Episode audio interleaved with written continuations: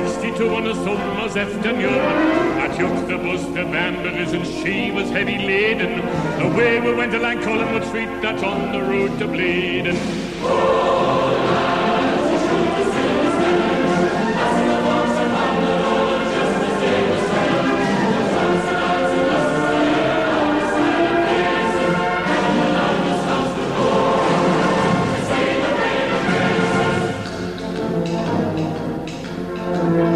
Hello and welcome to CHN Radio episode 55. I'm your host Greg Troxel. You can follow me on the Twitters at NUFC underscore Greg. Happy Game of Thrones, happy Newcastle United three points, and happy Monday to the best damn co-host in the land. The other half of the only black and white podcast in Newcastle history, Elijah Newsom. Yeah, uh, excited to be here. Um, you can follow me on Twitter at Elijah underscore Newsom. Uh, Greg, I got a fun fact for you. Oh. Um, yeah, it's, it's fun. Yeah. Um, it's April 15th, 10.09 p.m., and Ben Simmons still has not uh, made an NBA three-pointer, just in his career. Well, that's So, that's just- not true. Yes, it is. He's made like three half court shots. That it, I'm literally have it up on basketball reference right now. Literally Oh. says three-point field goals. Well, it's also 7:09 p.m. Pacific Standard Time on April 15th, 2019, and Sunderland still play in the third division of English football. that's fair. Yeah. So That's fair. That's another stat. Another stat Well- for you. Um, yo, we both said that they would lose by an aggregate score of five goals We did. to nothing, and they didn't. They won Yeah. One to nothing. That was awesome.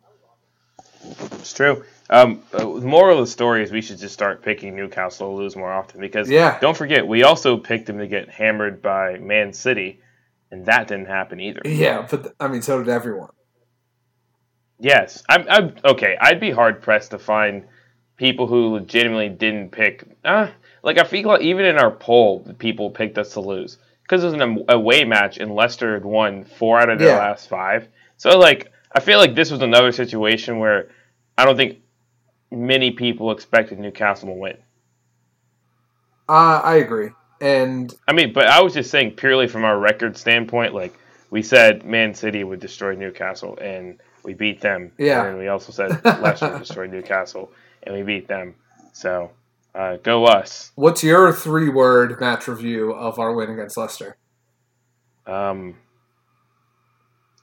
uh, oh, that's you're putting me on the spot because actually I don't know. We are That's safe. yeah, they're huh? We are safe.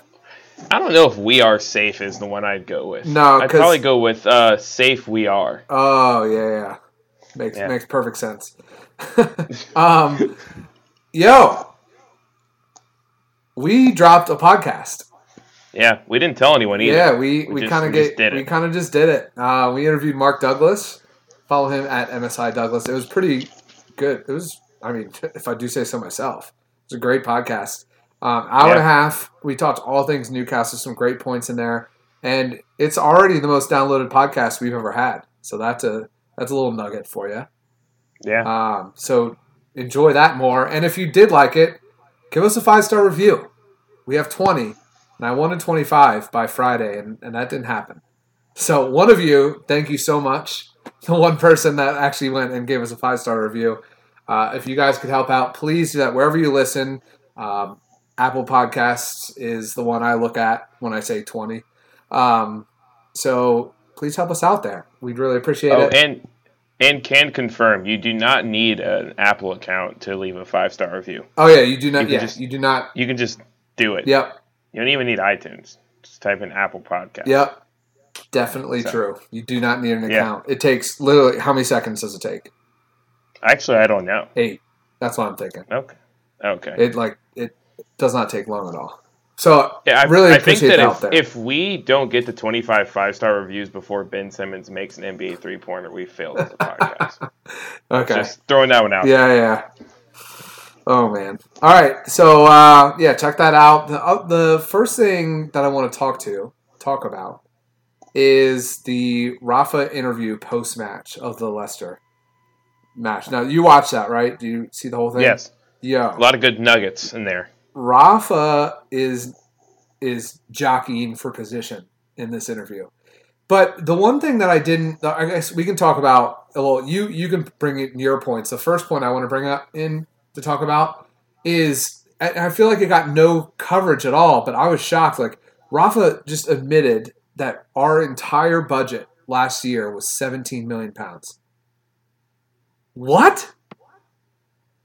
Like Yeah. I mean, we all knew it's low, so I guess not everybody everybody's not surprised. But this is a billionaire, like a a billionaire who's making profit off this club, who gave the best manager in the world 17 mil to operate a Premier League club. Like that is that's mind boggling. and like and like Rafa said it, he's like, we're competing against Manchester United and our budget 17 mil. Like what? I, I feel like that that I feel like I don't know.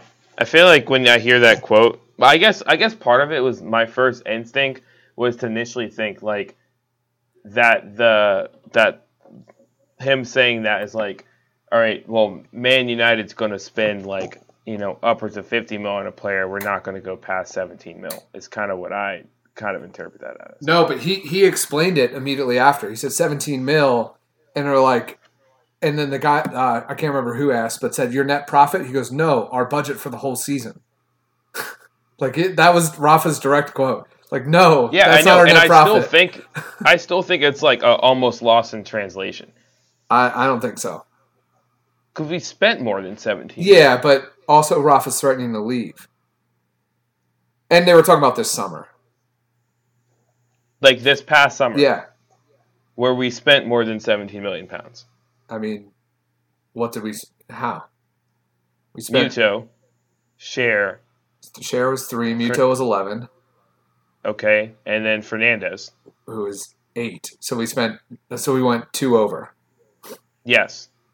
So I'm just saying that Uh, is so it's- not true though. Okay. Well, maybe. Like if it's your if your budget is 17 million pounds, then that means that you will not exceed 17 million pounds. yes, I think I that understand that, but player. that's also negotiable. So I, I think I definitely think Rafa's. I don't think it's a loss in translation thing.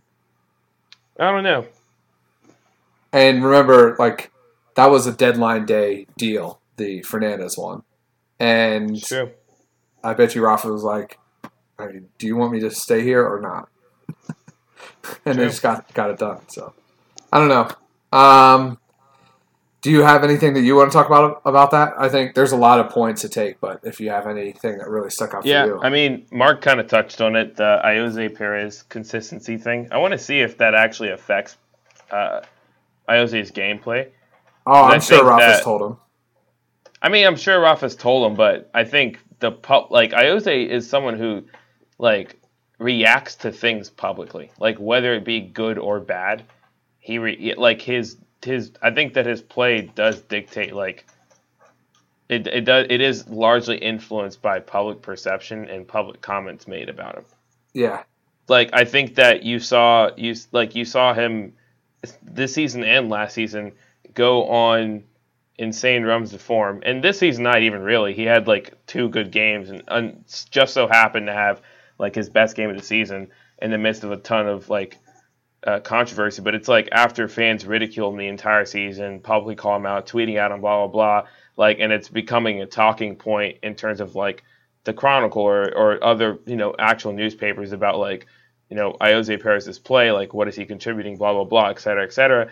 Um, then he starts to perform better. Um, this season was more of like more of the same. And I don't know. I just think that, and then like, and, and then he once he got the the praise, he just kind of like fell off the face of the earth. It was kind of like, all right, well, I proved my point, and then he just went back to being Ayoze Perez. So I don't know. I think that like this public calling out like on national television by his manager is going to have some sort of effect on him mentally. I I would hope. We'll see yeah, if the if if he continues the trend, then it will maybe we can see him attempt to put in an extra shift over the, the next four matches. Will it result in actual like goals and assists from Ayoze? I don't know. Yeah, But and and the quote interesting to see. referencing if you, if you didn't see the interview, he said that maybe like they were talking about the inconsistencies of Perez, and Rafa said, "Yeah, that, that's why that's why he's gotten most of the slack that he's gotten. Maybe if he was more consistent, he'd be played by for Man City by now." So, I mean, yeah, if he performed like he did this past week every week, then probably Yeah. because he was good. Uh, all right, next thing, Jose Enrique. True. Uh, like really awesome news. Yeah, good Want to give the people some insight on that? On that? Well, he had a brain tumor. Mhm. It was removed Mhm. successfully. I feel like that's all we have to say. I mean, that Congrats sentence in itself is great. Yeah, congrats to him. Um, yeah, it's it's good to see uh, the number of fans uh, reaching out and supporting him throughout the whole process. Newcastle fans really are the best. Like you could see a ton of of stories and stuff about fan support, um, especially this season with former players going through medical issues. Newcastle fans have really kind of stepped up, and either uh, there was a GoFundMe created, there was uh, there's just countless ways of support on social media, uh, just for a bunch of former players, um, and then Jose Enrique is no exception. So good, good for them. Good, good for everyone else. Yeah, definitely. And we still usually, you know, unfortunately, I've I've been most of us have been or know somebody who had to fight with cancer. The battle's not old, not won once you hear the good news. There is still some checkups and things that you have to do to make sure that it doesn't come back. So we just hope that everything stays good for for Mister Enrique and family, and uh, nothing but the best. Um, next bit, the U23s got smacked today, 5 0 to Manchester United. They're still in a promotion playoff spot, but them getting the automatic spot is probably not going to happen now. Uh, just a few more games left there. We will keep you updated. And let's get into the BS meter. Okay. Okay. Yeah. Yeah. Oh, do you want me to actually get into it? Oh, get into it. Um. So, uh, this is just coming from. Uh, I guess it was kind of making its round on social media. Um, the Chronicle also uh, they put out a story on it. Um, but basically, um, jeez, uh, jeez, I just lost the story. Okay, well, that was a fail. Yeah, a, a bit. Um, this break is brought to you by. you got it? Yeah. Okay. All right. Sorry. We've we've returned. I couldn't find the journalist's name. Darren Lewis. There we go. Darren Lewis said that basically uh, he was giving people. They were asking him. It's on Sky, and they were asking him um, about a bunch of different uh, managers in terms of like managers kind of on the hot seat, which is I guess an American term. Uh, so they were talking about Everton, West Ham, blah blah. Um, and he said uh, basically, I think Benitez will go to a big club. I think he'll go to Fulham. Um, and I just I I don't I don't get it for a lot of reasons. It's just somebody Uh, who's one- so unfamiliar with everything. I, I just, I mean, Fulham just aren't a bigger club. They're they're in a relative. They are already relevant. Is this guy American?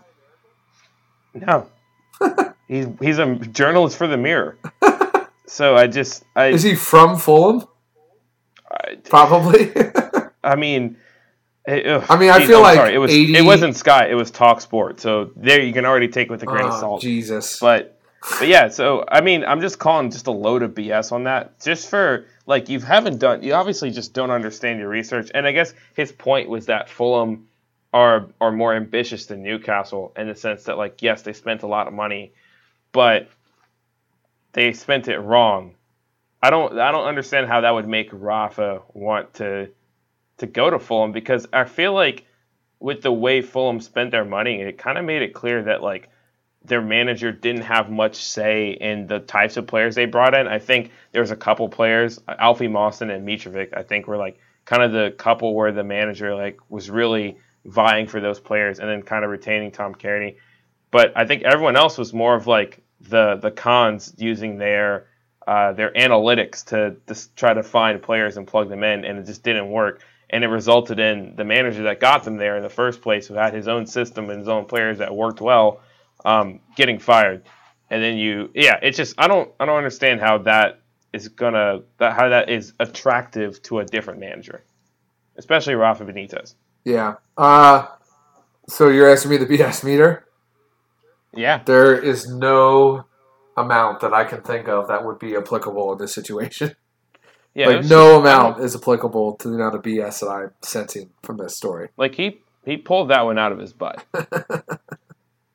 that is yeah. That I don't know. Yeah. But yeah, anyway, what's up next? Uh, our other segment, bring it back for round two. Oh, Where in the world? okay. All right, so uh let's see. Do, how do, do you want me to give you the player's current club and then you just guess I'll give you the year they played, position oh, they played, man, that's even harder. and then you can Oh, I know. And then you just guess. I'll give you I'll give you like a bunch of a bunch of details, all right? okay, okay. All right, so uh, this is from the 2014 Newcastle team. All right. Uh, so decent team, uh, mid-table team, I guess. Uh, this player's French. Played as a wing, can play as a winger or an attacking midfielder. Okay. Um, currently is playing in Turkey in the Superliga. Um, is currently 30 years old. Is it Yohan Cabaye? That's a good guess, but kind of they similar in the sense of like yeah that era. Huh. All right. Is it? Oh man.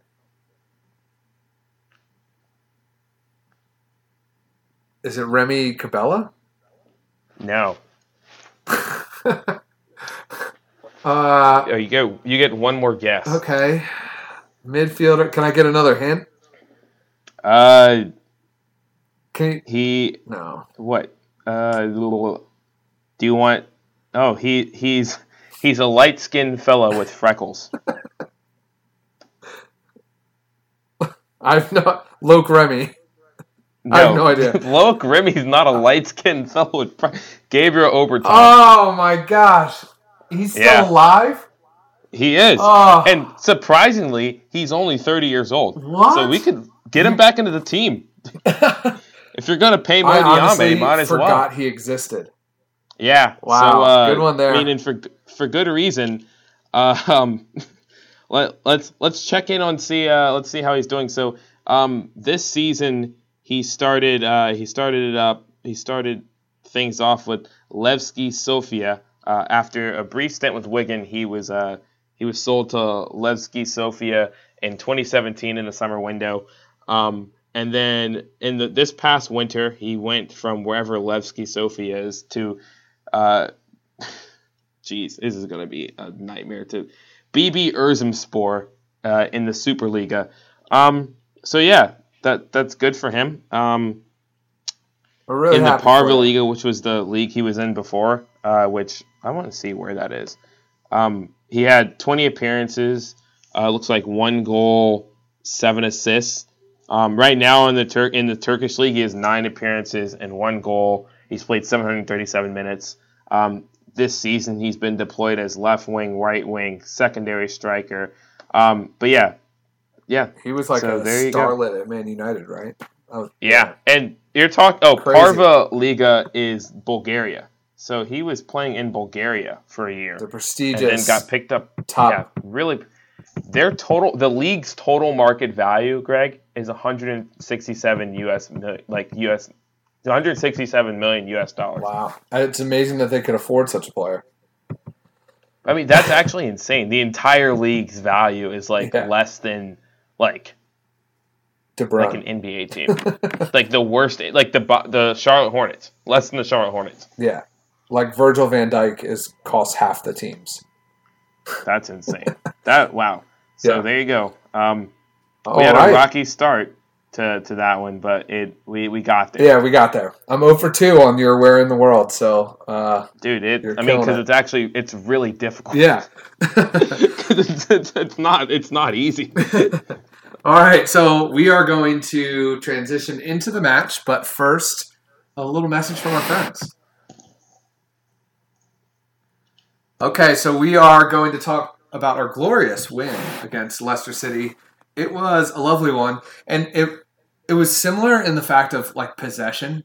Uh, Like Leicester had like seventy two percent possession, I think was the final numbers. But we really did our thing. Like when we had the ball, we created chances, and that's that's the beauty of the three in the back system, the tactical awareness of Rafa, like just implementing his style and the way he wants things to go to his players. That I think this was like the master class of that. Um, so you really have to give him credit. Uh, let's start with some three words before we really get into everything here. Um, Elijah gave his. What, what was it again? Huh? Uh, safe we are. That's right. yeah, safe, safe we are. That's uh, that's my three words. Yeah. Uh, take it or leave it. If you don't like it, uh, I don't. I don't actually know any anything what you could do. Uh, just yeah. cry. I don't know. Yeah. Yeah. So one lost muffin. What's up? Says Rafa, please stay. We all agree with that. Uh, Matthew Rawson at Raw. Pass. Huh? Pass. Rafa. Please leave. Oh no, no, no, stay forever. At Rawson in America says win without Yedlin.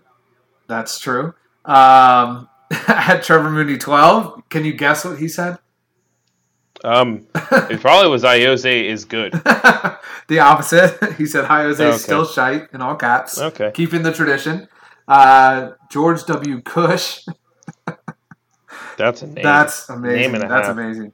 At Shane Modlin 10 says, We are safe. I agree.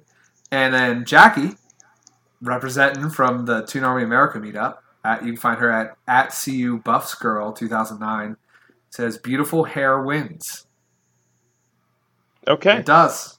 Um, Shola's right peg, at Shola's right peg, says, Ayoze Perez Gutierrez. That's yeah. I mean, ah, no, don't gas him that much. All right. Gutierrez is a club legend. Like that's that. Yeah, Ayoze hasn't beaten cancer and saved us from relegation. So it's just his three words. You know, it's it's all banter at the end of the day. uh, I guess the three words should have just been Shola's right peg. That would have been. That was that's the guy's name. That was the joke there. All right, we'll just keep moving. Then. I, I wish like I have a like I wish we had a producer and we could just throw crickets in right there. Yeah. That would have been great. And- oh, and a and a farting noise before the BS meter. Yeah, yeah, we just get all these fun sound effects. all right, so uh, lineups. Let's talk about that. Um, I, I think there was a surprise in this, so let, I'll, I'll give the starting lineups, and then if you wouldn't mind discussing your thoughts on it. So Okay. Newcastle came out, as we mentioned, they ran their three back formation, but you had Dubravka, Manquillo, uh, Schär, Lascelles, Dummett, Richie, Perez on the right, uh, Almiron on the left, and then Hayden and Ki in the middle, and then Rondon as the sole forward. Thoughts? Um, I guess my initial thought, um, I think I was surprised to see uh, us retain the the uh, the Ki Hayden pairing. Not because it doesn't work. It just, I mean, it obviously worked against Leicester, but I just didn't see the like I didn't see the value of like keeping it. If that makes sense, like it wasn't doing anything to like spectacular. So I was like, hey, why not switch it up, kind of thing. It wasn't like the whole Longstaff Hayden thing, where I was like, all right, each week you can see that this is the dynamic midfield pairing that's actually contributing to the flow of the game. Um, so I guess that was honestly my only shock. I wasn't really surprised to see Manquillo get the nod over Yedlin uh, because of all the reasons that you could you could possibly imagine. He had a bad match the last match. Uh, I mean, obviously he created he created a couple chances, but when you end on a red, that's going to stick in people's head. Oh, On a pen. uh, copyright, pen. copywritten. No one take that. He didn't no one end take on a that. red. I, well, I, It was a pen. but it just like it. It just makes sense. It, it was a good. It was a good. it was a good. rhyme. It was a good rhyme. I just I wanted to rhyme something, and I just thought of red. Yeah, yeah. And I knew it wasn't true, but I just wanted to. I just wanted to get it out there and let people know I was the first person to say it. So if you hear any pundits saying it, quote, please quote at Elijah underscore news. Yeah, Thank yeah, you. perfect. All right, so uh, match started, and it was, it was an immediate chance for Newcastle. Uh, it was it was across from Ki actually, curled it in. Lascelles beat everybody, got the ups, but his header went into the ground and straight at Schmeichel. So that I mean that was a really good opportunity there. Usually, I mean, it's it's those headers really are tough because like if you get a clear shot on the ball with your head, you should put it in the back of the net. But at the same time, like you you also don't know where the keeper is because obviously your attention, your eyes, everything is focused on making the right contact with the ball. But I don't know. I always get really bummed out when I see a clear header like that not go in. And it was smart. He put it to the ground. That's very challenging, but it just went right to him. um, and then from there, like Newcastle was doing fine. It they but Leicester controlled the possession. And then again, an- another play, 15th minute. I thought for sure this would be the goal. Uh, it was Rondon. He's curled an absolute bomb of a free kick, and it hits like the top corner of the bar and bounces straight down, not in. Yo, what did you? Rondon is really good at free kicks. Spoiler alert. Yeah. Um. Uh. I. It's. It's actually. It's really interesting. I think I'm pretty sure this was a Sky graphic. Um. But. Uh. But yeah, and, and it was it was confirmed. Rondon and Aguero tied for top of the league in hitting the woodwork this season. Really? Uh, yeah, Dang. but each have each hit it. Uh, actually, yeah, each hit it. Each have hit it six times. That's a great stat. Um, I I did not have that stat. And I think Chabi Alonso as well is, is on that list. But uh, the the Sky graphic showed like Rondon um, with six. But uh, and I think that was at the time of the match. I actually have no idea if Aguero hit the woodwork over the weekend. He might have. I mean, the guy takes a billion shots a game. Um, but yeah, I mean, I was just like, I, I think that was one of the moments where I think like I felt Newcastle um, were threatening in the sense that like I was like, all right, we could actually score in this game. We've defended pretty well. Um, you could tell Leicester was pretty frustrated. Um, like I'm pretty sure it was Ben Chilwell who was who was getting like moans and groans from the fans because he was just like running up the pitch and like trying to be attacking, but just like giving the ball away once he got swarmed uh, by the back five.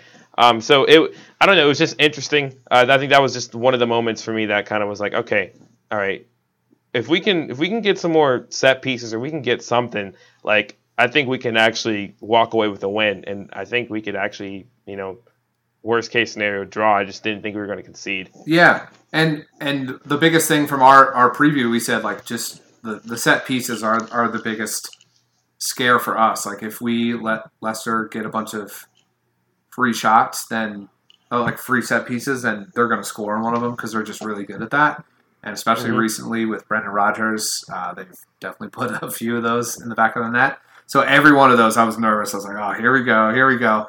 But then the good thing happened. Like, and and to, to get it, so we've talked about two chances already, and like Leicester's dominating possession. They're completely controlling the entire match. But we had two chances within 15 minutes, and then the goal 30 minutes in. And and before that, it was like a really ambitious play by Rondon that set kind of set this up. And we just pressed, and it was an absolute stunner. Like, um, it, it's all started with Almiron. Almiron was trying to dribble through two defenders and split them, and the second defender came in and won the ball or, or deflected the ball out, which Richie it deflected right out to Richie. Richie ran it down the left hand side, put a beautiful cross in right at Wes Morgan, and he he didn't think I, there's just lack of awareness on Mor- Morgan's part. Ayoze like perfect run to the ball, cut right across massive linebacker size Wes Morgan, and does his beautiful header, flicks it on behind him, back corner. Goalie wasn't there, nobody was saving that, and it's one nothing. And I, I mean, I stood up out of my chair. I was like, I was freaking out, and I'm in the middle of a work day. I worked from home that day on purpose. Um, Yeah, one nothing good call. Newcastle. Holy crap! Yeah, Like it was an amazing run and an amazing header by Perez, yeah. and the cross was, a beautiful. patented flick on. Um, I mean, it, it's. th- I think this game was a big middle finger to Mike Ashley, um, because Rondon played exceptionally well, and then you had the Rafa interview, um, and it was just just like I don't know how you don't like at least try to negotiate something to to to try to retain Rondon. I just I just I have no idea why you don't. Yeah.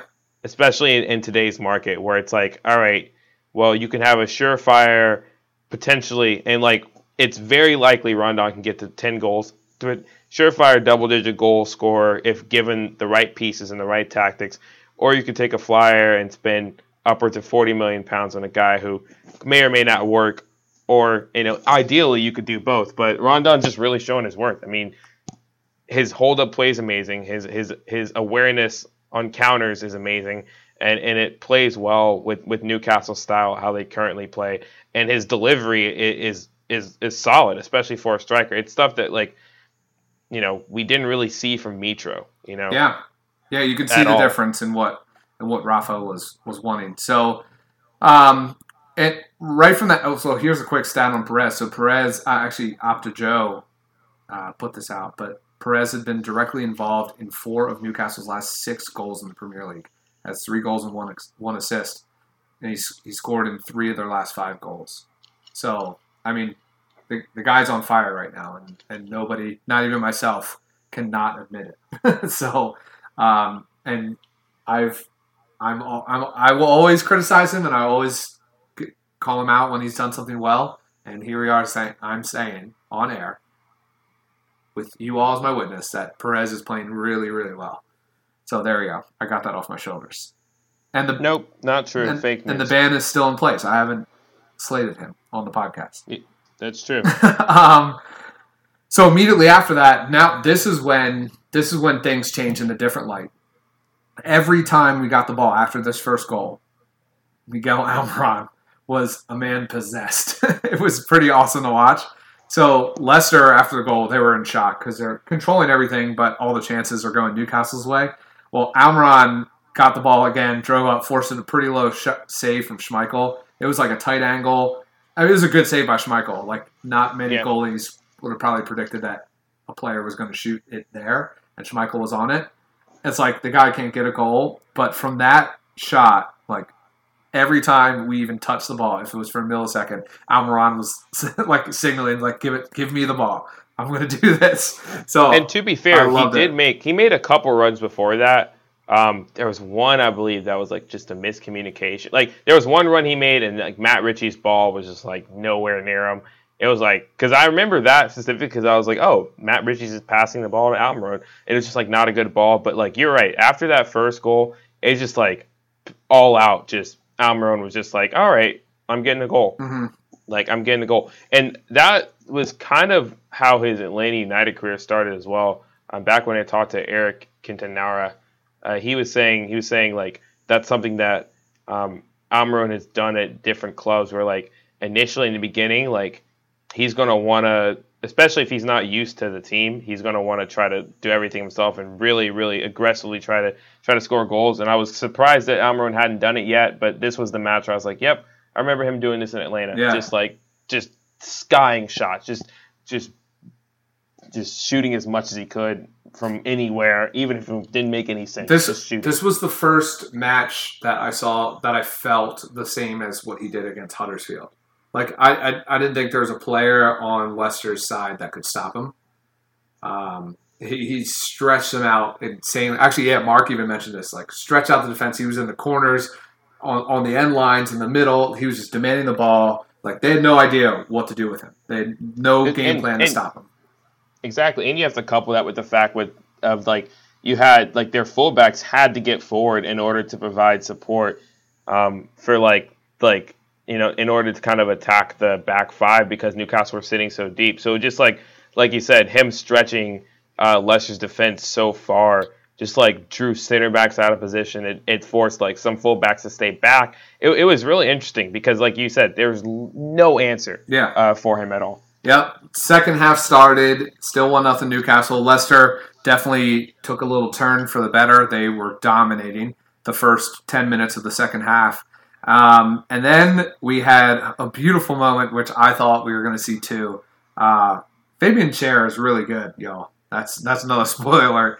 He takes yeah. the ball from the half halfway line, and he probably beat five defenders on the ball, and then passed it to Almiron, who this is probably the one mistake that Almiron did. Should have scored. He put it over the bar. I mean, you, Yeah. got to finish that one. And He got so excited. Yeah. It was it, it, that happens in FIFA all the time. You're like, oh, oh, you, it's a tap in. All you got to do is just oh tap man, tap the B button, and you just like smash it in excitement. Yeah, that's exa- he wanted to put that in the roof of the net. Too, Yeah. just like unsavable. Uh, that was that was beautiful work by Schär. Oh my gosh, he's so good. Um, and then the rest of the match, it, it was it was all the, it kind of went back and forth from there. We had another chance, seventy six minute. It was Perez almost got a second, and like he's doing like he was splitting defenders on the dribble, which like he loses the ball so often. I mean, especially Oh, in the yeah. box. But now I'm seeing Perez. Maybe it's the confidence. Maybe maybe something's clicked with him. But I mean, he. I remember him taking the ball on our own side and split two Leicester defenders at a very tight angle. Just split them on the dribble and then continued up the field and made a made a through ball pass. And I was like, wait, what is that? Ayoze Perez doing this? So this one, this play from him credited to Rondon because and Rondon every time he touched the ball seemed amazing too. He there's an amazing ball by him, played it to Perez, and he dribbled past his man and tried to dink it over Schmeichel, but uh, he saved it on a tight angle. I mean, Schmeichel was on his game, um, but we could have had a few goals on this. Yeah, Um, yeah. and Uh, and then the the second, I mean, the end of it, the end of the match, like you felt like like it was your typical Newcastle, we're up one nothing, this can't go well type of scenario. But honestly, like we they could- they handled themselves pretty well to end the game. Did, any thoughts on that? Uh, yeah, I mean, uh, there were there were moments where, um, where Leicester looked threatening and they'd get a guy inside, but there was like as soon as the guy would cut inside the box, especially coming down Manquillo's side, um, they'd cut inside the box and like immediately there was like Sharon Lascelles like just there, Yeah. like just like there was nothing for the person to do. Like the, the any passing lanes were in the middle, any passing lanes in the middle were just kind of clogged. There were a couple chances that they had where their final balls were poor. Um, but there, I mean, at, at, at this at that stage in the match, it's like there's kind of no excuse for you to have a, a, a poor final ball, given like the amount of times like Leicester, the amount of the amount of possession Leicester had, the amount of opportunities they could have had going forward. They just like there were some balls they create they they played that just like if they were better balls, they would have been goals. Yeah, yeah. Um, my analysis is like literally it was a tactical masterclass from Rafa. I mean, he put us. I mean, we had Leicester had seventy two percent possession, and they had one more shot than us, and the same amount of shots on goal.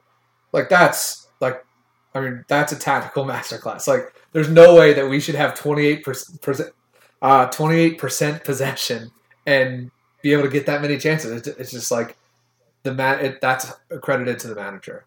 It's it's pretty amazing when you get to see that and especially on a club that, I mean, three or four of their players are probably valued at our entire club's worth.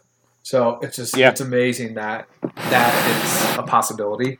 Like imagine if Steve McClaren was our manager for this match, we we'd lose 3-1, 3 4 nothing. Like, you know what I mean? Yeah, There's yeah, no. the difference is more than people realize sometimes and that was just so amazing. And I think that's the frustrating thing is that um, if you, you look at guys, the players we should be able to sign and should be competing with other clubs for, and like there are some guys we've come up against, uh, like uh, Seri from Fulham, uh, Youri Tielemans, who are like considered Oh yeah, Tielemans. nice young talents, and it's like they've played decently uh, this season, but you just like wonder like how good would they be underneath Rafa? Yeah. Like how good would Tielemans be in that like creative holding midfielder position where it's like every week we're kind of wondering is Shelvey going to be there? Is Ki going to be there? Like Tielemans Yeah. would boss that role um, under under Rafa and under the guidance of, of someone like Rafa, but it's like. I feel like he's being underutilized, and Seri's a probably even worse example because Fulham have been so bad. Yeah. Um, I just can't wait for him to get out of that. Yep, agreed. Uh, going to some quotes, Rafa said it was a good game against a good team. We did very well. Our players worked hard. This relationship between between the players and fans means a lot to us. The players and fans try to do their best. As a coach, you always have a game plan. You can prepare however you want, but it depends on the players to make the difference. The problem against James Maddison or Jamie Vardy is you have to concentrate from the first minute to the last. We are really pleased with the clean sheet and three points. You have to enjoy today and be ready for the next one. Very good point. Like we're facing off against two of the best attacking players in the Premier League, and we got a clean sheet on the road. And that's insane. Yeah. I can't speak highly enough of that stuff. Um, I mean, yeah. And if there's a if there's ever a manager that you know can end a, a, a new manager's successful run in the Premier League, it's Rafa Benitez because it's just like tactically he's just so far above so many other managers in the, in the Premier League that like Brendan Rodgers knew exactly what he was going to get and talked about it and still couldn't figure it out.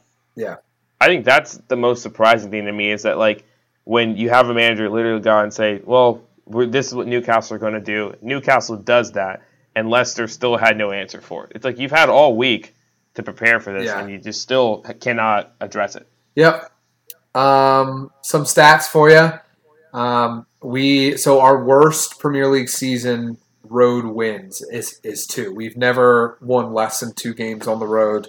Uh, we had two Premier League road wins going into this match, so we are officially better than our worst road season ever in the Premier League. Uh, so that's our it's our third win of the season. We had four last year, just as a reference. Um, pretty cool. It, it was the we scored for the 13th time away from home to to beat our lowest ever Premier League total of 12 goals on the road. So look at that. No no record breakers on the road this season for us. Um, Ayoze scored his eighth goal of the season and seventh in the Premier League. 28th Premier League strike moved him above Craig Bellamy and level with Obafemi Martins. Crazy. Crazy company. Yeah. Uh, is it Paris big move to the MLS next? yeah, let's go. Um, yo, imagine if he was on LAFC. yo, Yeah, they would, they actually they'd lose. be. Yeah, honestly they actually would be really good. yeah, I'm thinking about like other other situations where it's like he could go like look at like Dom Dwyer going to Orlando City where it's like he went from being a really productive player to like not being that much of a productive player because of the personnel around him. yeah, And I think that could happen with Ayoze. It's like you send him to MLS and chuck him on like like I don't know San Jose, and he's just like not going to be good. Yeah. But if you put him on LAFC, then like he's going to be outstanding. But that's that's a whole nother deep dive. yeah, for sure. Um, 538 predicts how the rest of the season will go. So they actually increased our end of point total at to 43 points. We're currently at 38. So they think in the last four matches, they realistically see us getting five points from it, which five points in four, I'm pretty sure all of us will be okay with that. Um, because that means we, ha- Yeah. we have a win in it. Um, and I have to I have to say this. I'm I'm honestly oh it, this is something that's come up a lot, and, and I'm now only understanding why. But uh, like people are are picking Newcastle to kind of like possibly be a team that spoils Liverpool's title run, and I and to this point I was like like why who like that's like that like I mean who else do they play? And I just looked, and it actually does make sense. They Yeah. play Cardiff, Huddersfield, us, and Wolves. And so it, Newcastle could be uh, that could be a game to, to pay attention to. Yep. I mean, consider. I mean, when we beat Man City on the road, and literally anything is now possible with us, so Yeah. you can't rule true. it out. You you So- honestly you can't. they have us above, obviously Huddersfield, Fulham. They have, still have Cardiff getting relegated, and then Brighton, Burnley, and then it's us. So um, they have Southampton finishing same amount of points as us, but better on goal difference. Um, so we have less than a one percent chance of getting relegated. Exactly what we'd like to see. Hopefully, uh, we can finish that off here pretty quickly. All right, um, best and worst player. Uh, we'll start with the worst. We'll finish with the best. Do you have a worst player? Um, I mean, not not really. Yeah, I think it, it's kind of unfair to say worst because I think every one of our players performed well. Yeah, Um, I would say this. Um, I think I, I, I think I liked I liked Manquillo. Um, I think I would I think I was very close to having him as my worst player for the like first forty five minutes. Yeah. because he looked so lost and like just like just there was a moment there was a huge cross field switch and like he just like He was absent.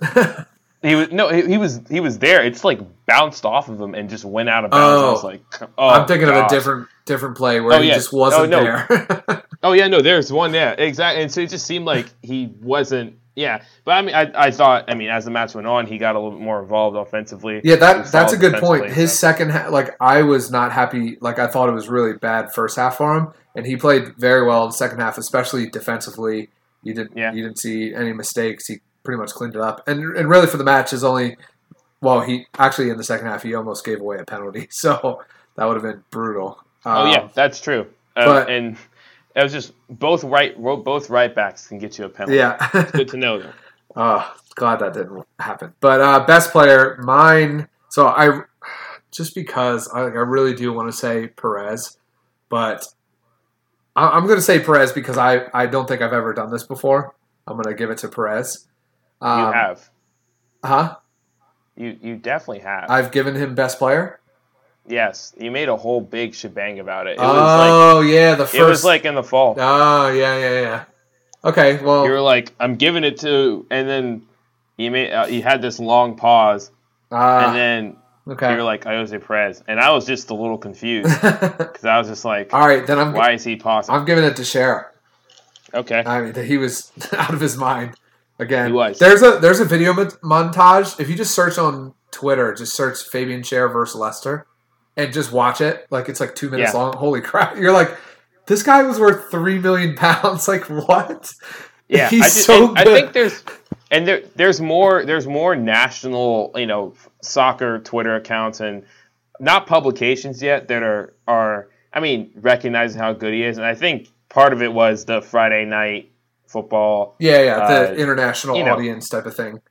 yeah and then yeah and then of course you get the wonder goal and all that kind of stuff but then people are realizing that like it's not it, that wasn't a fluke Yeah, like he he does do that from time to time.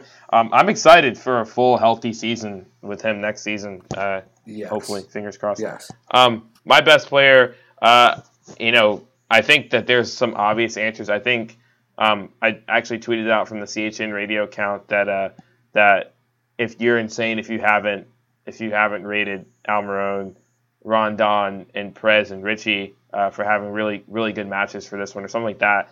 Um, because Ritchie Ritchie also played well. Um, Yeah. I shout out to him because I, I I I criticize him a lot online and on this podcast for being inconsistent or doing stupid things or just mishitting crosses. Uh, but yeah, he he played he played well. Yep. Um, He really did. yeah. Uh, so um, good for him. But uh, my actually, I was thinking about it, um, especially after rewatching some match highlights. Uh, Dubravka, my best player. Ooh, Um, like that. because he had he had like three really good saves that were just like sure goals. It was similar to Schmeichel, where like Schmeichel like kept out like two or three, Yeah. just like those were goals. And Dubravka did the same thing. Like there was there was like a Vardy chance. There was a they had another young white guy who I don't know, some winger. I didn't actually realize Leicester had such a young team. There were like eight guys in that starting eleven who were like under the age of twenty two, which is insane. Um, but yeah, and he had like there was just a couple really good saves he made, and just one on one situations where like we had a rare lapse in defense, and then he just he saved our butt, um, both before and after the goal. And then you look at the last the last ten minutes, just uh, he didn't really make a mistake at all, even though the last like you could probably say the last eight minutes, including stoppage time, were just like Leicester just sending everyone forward. They had like Michael take a free kick at some point. Like it was just bizarre. So um, yeah, that Dubravka, congrats. Yeah, so I, I just looked on WhoScored uh, to see their player ratings. They have five Newcastle players with a 7.5 or higher rating, which is really good. Um, the five players are Lascelles, Ritchie, Perez, Dubravka, and Schär. So yeah, uh, that and and Dubravka had an 8.09, which is really good, and Schär Yeah, had an 8.15. That's yeah. really good. Um, so yeah, I mean that's good. That's good. You re- you reward good defenders and good goalkeepers for clean sheets. Yeah. And, I mean, I'm glad. I think that's what we just did. yep, Unintentionally too. yeah. Again, on the road too in the good. Premier League. Good. I meant us doing it unintentionally. Like I don't think we planned to give a Schär and then like I don't think you know I was going to give Dubravka. I didn't think you were going to give it to Schär. I thought you were going to say like Almiron or Rondon when you didn't say Prez. So I don't know. Yeah. Um, for us. Yeah, good for us. We're really good. Um, Yeah, well, don't don't get too cocky. That's how you start to fail. I love it. Our uh, the league table, we are in 15th place right now with 38 points. Something to watch though. Um, Southampton are behind us by two points, but they also have a game in hand. And Brighton is five points behind us, but they have two games in hand. So something to look out for there. Um, we are 10 points ahead of Cardiff for relegation. So with with a possible 12 points to go. So a win a win this weekend against Southampton and a loss to Cardiff City will be enough for safety. Oh wait, no, Cardiff has a game in hand too, so I lied. Yeah. Um, so it won't it won't be enough. Um, but either way, Cardiff 10, still have to 10 make points. run, yeah, I mean Cardiff, yeah, essentially has to run the table. Um, on the top, really interesting stuff. Liverpool is in first with 85 points. Two points behind them is Man City, but Man City have a game in hand. Uh, nobody else is close. Spurs are third, Arsenal fourth, Chelsea fifth, Man United sixth. So between third and sixth place are three points. So anything could happen there. That's going to be fun to watch because you have Champions League places on the line. Um, so yeah, pretty cool stuff. We'll get into questions, but we are going to take one more break. Hi, Elijah. Hello. I missed you. Oh well, feeling is not really mutual. Okay, all right. Okay. Well, you know it's late on the East Coast, so. Uh, oh, that's not the reason why. I just, I just. oh, you don't have to. Oh man, you said it. You Yeah. said it. Yeah. You said it. Okay, well, I'll just try to move on here. But um, Yeah. cool. Um, Questions. questions. We have one. I have, I have one. I have, I have two, but we'll sandwich mine. So we'll lead with my easier question. Okay. uh, which is, and by the way, I just want people to know, for the record, Greg, like usually if I do questions, he doesn't know what I'm going to ask. No. So just for the second one, just know that this is going to just completely blindside Greg. um, so uh, great, this is great podcasting stuff. The first one is one Greg does know. Um, Roberto Rojas, uh, our friend, he tweeted out today. Um, what, what a Jesus. poll? Uh, what would you rather wear? Uh, what should you wear to the airport or something like that? Um, and it was um, sweatpants or jeans. Um, and I want your thoughts, uh, sweatpants or jeans in the airport. Um, and then I'll give you the poll results. And I'll give you my thoughts as well. Okay, I'm I'm this is an easy one for me. I'm a as I've become an adult. In college it was different. I know Roberto is either just graduated or graduating in like a few He weeks. is graduating. Yes. Yeah, so college was was definitely different, but um, I do not go in public wearing sweatpants. I just don't do. I like I'm against doing that because like I want to at least look somewhat presentable, and I feel like sweatpants just doesn't do that. So yeah, so hmm. it's an easy jeans for me. I just won't do that in public. I think yeah, I, I think part of it is that there's a there's a generational gap with the word sweatpants because I obviously interpreted Roberto's sweatpants as joggers, and it's hard to look Oh, like slob wearing joggers. Okay, well Because- that's yeah. okay. Yeah, Yeah, I just think because like right now, any if you buy sweatpants like from a store, like if you're a millennial, like your default is to just buy a tapered jogger fit as a male because that is just what is popular right now. So I'm this is speaking from someone who's the same age as Roberto. yeah, but I could see where you're coming from because I'm like like your generation sweatpants are like baggier, like you actually would look like a slob if you're just walking around with like Yeah. baggy sweatpants and a hoodie, um, or you would just look like a basic white girl. Oh, in Whoa. the airport. yeah, that was good. Got a zinger there. yeah. Um, What did the people but say? uh, uh, the people are saying sweatpants. Um, I, I'm in the same boat as as, as the people, uh, just because one, I'm 21. Um, but I could see uh, the argument for wearing anything but sweatpants. Um, I think if I tend to travel somewhere and it's even if, if the trip itself is not for leisure, then I I find myself subconsciously not wearing sweatpants, so I'll wear, especially if it's like I, I when I land, I have to do something, right? Yeah, So if, if I'm going to a place and I'm landing and I'm like, all right, I know I'm either going to dinner with someone or I'm going to like a meeting, then I'll wear like khakis or whatever, or hmm chinos or jeans or whatever. But um, but for the sake of like comfort as well as practicality, sweatpants because you want to make that security process as swift as possible. So like I don't even wear like I you know I don't wear my jacket in airports. Like even if it's like negative ten outside, I will not wear my jacket in airports because like that's just like another layer of things I have to take off during security. And with jeans, I don't want to take off a belt. So Oh, there yeah. you go. See, that doesn't bother me Yeah. as much. Yeah. I'm a lazy millennial. Actually, I'm not even a millennial. I'm a Gen Y. I'm lazy. Oh, really? Yeah, I'm a millennial.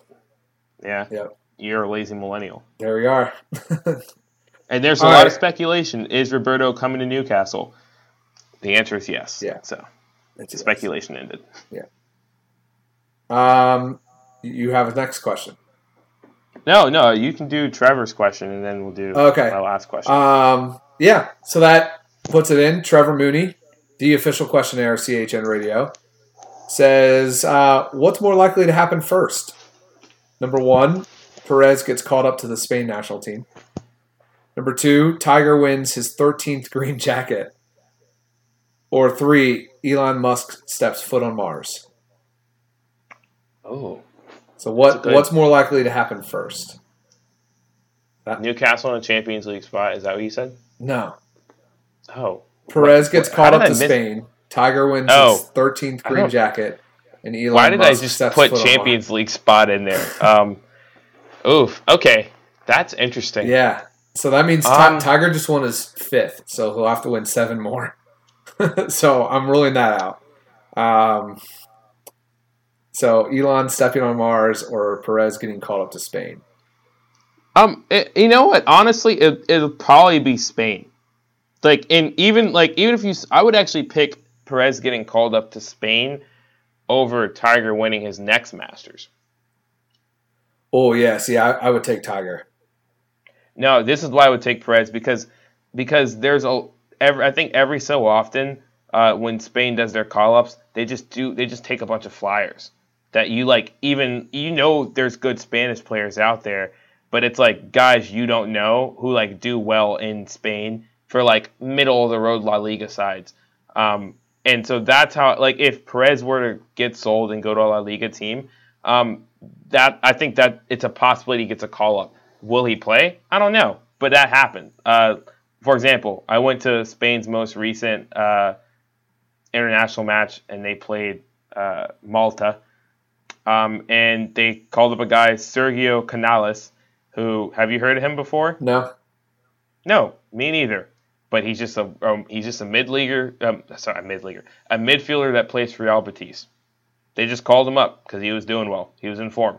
So if if like like I just think especially during during the year, like not for qualifying stuff, Spain just like takes flyers on guys and like just gives them an opportunity, almost as reward for playing in La Liga. And Spanish fans, people who are La Liga fans, enjoy that as well because they don't want to see the same names over and over.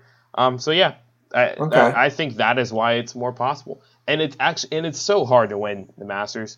It's so hard to win a major, especially like it, this was insane that Tiger won this Masters.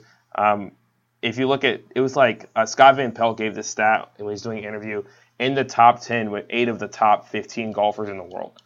And they were all like within two or three strokes from Tiger. So it's just like insane that he won the Masters. I just think it's just really hard to win major tournaments in golf, obviously. Yeah. So, and I think it's objectively easier to get called up to the Spain national team given the right circumstances. And those circumstances can be created for Ayoze this summer. All right. Well, I'm going with Yeah. Elon Musk. okay. All that to say, I'm going with Elon Musk. That was something. Yeah. All right. So uh, this this is one for Greg. Uh, so um, today uh, there was a match that went viral. It kind of went under the radar because of uh, just a lot of things going on in sport today and a lot of news. Uh, um, obviously, like Notre Dame, that that thing that occurred there. Um, the president's giving the Medal of Freedom to Tiger Woods. There was a lot of a lot of a lot of stuff that happened today. So this kind of flew under the radar unless you're a soccer nut. Um, and uh, Atalanta played Empoli in a Serie A match. Did you hear about this? No. Um, so, um, so uh, to give you the stats, Atlanta had 60% of possession um, and 40% of uh, of uh, 40% of it went to Empoli. Um, Oh, Atalanta had four. Yeah, thanks, thanks. Uh, I I go to school. Yeah. Um, Atalanta had 47 shots, 18 of them on target, 38 chances created, and expected goals of 5.86, and the match ended 0-0. no way. Yeah, yeah. Um, and and That just, that was, and it was that's like when we just played Crystal Palace. Same thing. yeah, and uh, um, I mean it's not the same thing because know, that is know, like actually insane. Like uh, it that is so tough, and, and just just and it was just like I don't know, like there's there's nothing you can do. The keeper for Na- for Empoli had 17 saves. Like like that is actually that's like I, I don't know what to do to that. Um, that's how many but, saves um, Huddersfield's keeper had all season. Hey. Oh, um, but uh, but that being said, um, that kind of leads me to this next question because obviously, if you're watching this match, you're seeing, um, and it's, and- you have to remember it's Serie A, so it's very tactically driven. You're seeing essentially, I'm assuming, beautiful football, um, and creating all these chances and very free flowing match. Um, because it wasn't insane, like it was still 60-40 in possession, so it's not in, insanely one sided. Yeah. Um, but uh, what's the most like underwhelming sporting event you can think of in uh, that you've seen in recent in recent history? Oh, most underwhelming sporting event that I've Yeah, been to? like it was gassed up. You thought it was going to be great, and then just like the result was just like meh. Oh man. That I've that I've been to live. No, not been to, just seen. Ah man. Um this year's Super Bowl? Yeah, I would say the same thing. it was pretty It boring. was bad. Yeah. That was boring. Um, yeah. So the Super Bowl, in case you've been living underneath the rock or you're British, um, you had literally like one of the best offenses we've seen in recent history, um, who's been absolutely dominant over the past two seasons in the LA Rams. Like, think of it as like basically like Man City. Just like actually, it's very similar to this title race. You had like Liverpool. We'll say we'll say the Rams were Liverpool where it's like, all right, this is a very this is a good offense. They're dominant, but they've only been kind of dominant recently. And you had like the Patriots, who were like Man City, who it's like, all right, well, every year they win the title, and it's like, all right, it's kind of boring. And you have the coaching. They have like they have the best coach in the league. They have like arguably the greatest quarterback of all time, or in, in this case, they have one of the best goal scorers, and it'll probably go down in one of the best goal scorers in Premier, Premier League history, and Sergio Aguero, blah blah blah. And just the match ended. Just it was just a terrible Yeah. Like In, It's in just like- Premier League terms, Man City won easily, and Liverpool never really like chance. it would be the equivalent of like this title race is so exciting, and then Liverpool just lost the last four games. yeah, and like And- it and, was, like, didn't you- score. like yeah, just like they lost all their matches like one, one, one nothing. Yeah, like and everyone just bunkered against them and got set piece goals. Yeah. Like, yeah, and you're just like, well, this sucks, and you everyone's tuning into them every week, and like it's just really crappy games. I agree. Yeah, Th- another one that that uh, was like that. Um, it was kind of for a funny reason. Um, The NBA it's gonna- Finals last year as well. NBA Finals last year. I feel like I don't know. I feel like the NBA Finals we all kind of I don't know. We all kind of expected. Yeah, but they they to- hype it up so much. That's true. That's true. Um, here's one: uh, Notre Dame Alabama national championship in football, where um, it was controversial, and we had such a good SEC championship game. So, sorry, Greg, Yeah. to pull on that that that one. But basically, Georgia and Alabama played like one of the best SEC championship games um, to that point, like ever, uh, and ended on a last minute play, blah blah blah, and like just lo and behold, amazing football. And then the actual national championship uh, was against Notre Dame, and Notre Dame just got destroyed by Alabama. Yeah. It, was, it was boring, Massacre. gross, and everyone was like, the actual national championship was the Bama Georgia game. Yeah. So that's another one for me. That yeah, sucked. But yeah, Alrighty, that's all. That's all I got for you. that's it. Yeah. All oh, right. I guess I should apologize. Um, if people were confused earlier when I was talking about Rondon uh, being a, a steal, uh, that was just a random tangent. Not really that much related to the goal because that was definitely a Ritchie cross that resulted in the Almiron goal. Yeah. But Okay. Just- yeah. Um, that was just food for thought. Yes. All right. Well, that concludes episode 55 of CHN Radio. Please like our podcast, share, tell your friends, subscribe, and rate us five stars. It means a whole lot. If you have any feedback for us, you can tweet at us. You can email us at chnradionufc at gmail.com. Uh, we love all of your feedback, good or bad, so we look forward to hearing more of that. And we bid you farewell. And away the lads.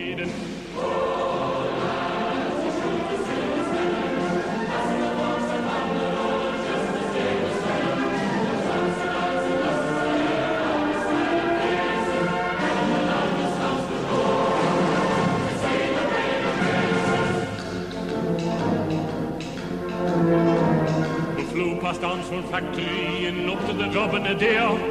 Just getting down to the railway bridge, the bus wheel flew off there.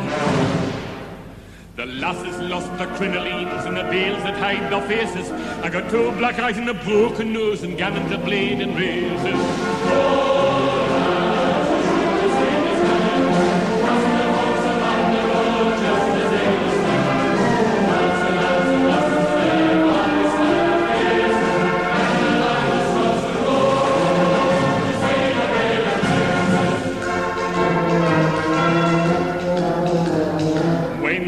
When we the put on, away we went again. But them that had their noses broke, they came back our yen. Some went to the dispensary, and some to Dr. Gibbs's, and some to the infirmary to mend their broken ribses.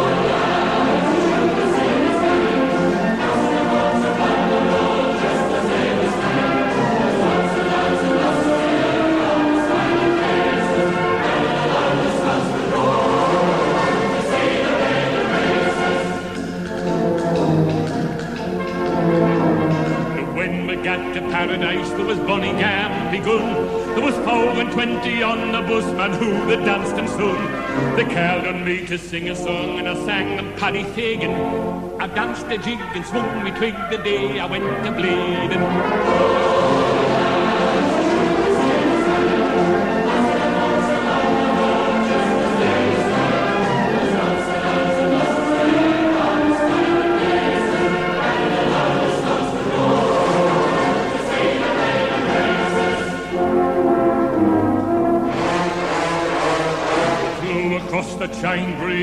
Into Blaydon Toon. The bellman he was carrying there, they called him Jackie Broom. I saw him talking to some chaps, and then he was persuading the Gamsey Geordie Ridley showing the mechanics harlot Blaydon. The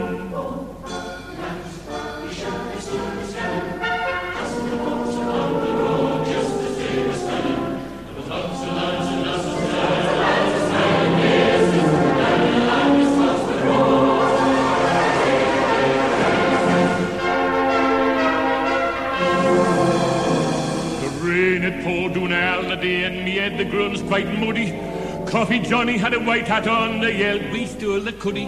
There was spice stalls and monkey shows and ad wives selling ciders. And a chap with a he loaned the butchers and no more lads for riders.